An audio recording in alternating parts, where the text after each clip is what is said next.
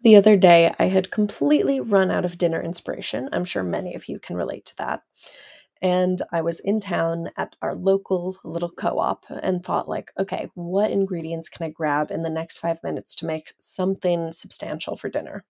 I've been eating a lot of meat lately and wanted something a little lighter, refreshing, something to really, you know, celebrate spring.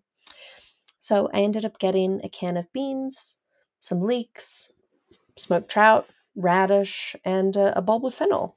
And the salad was born. Comes together really quickly and it is so delicious. Um, the crispy leeks you can omit. You really shouldn't, though. They're so good. They kind of like take this to the next level. Um, you can do this ahead of time.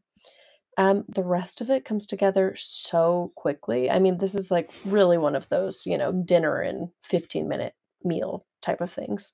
Um, and I don't know about you, but I think we could all use one of those. Um, I feel like I've been kind of on a springy salad kick lately, so I hope you don't get sick of them.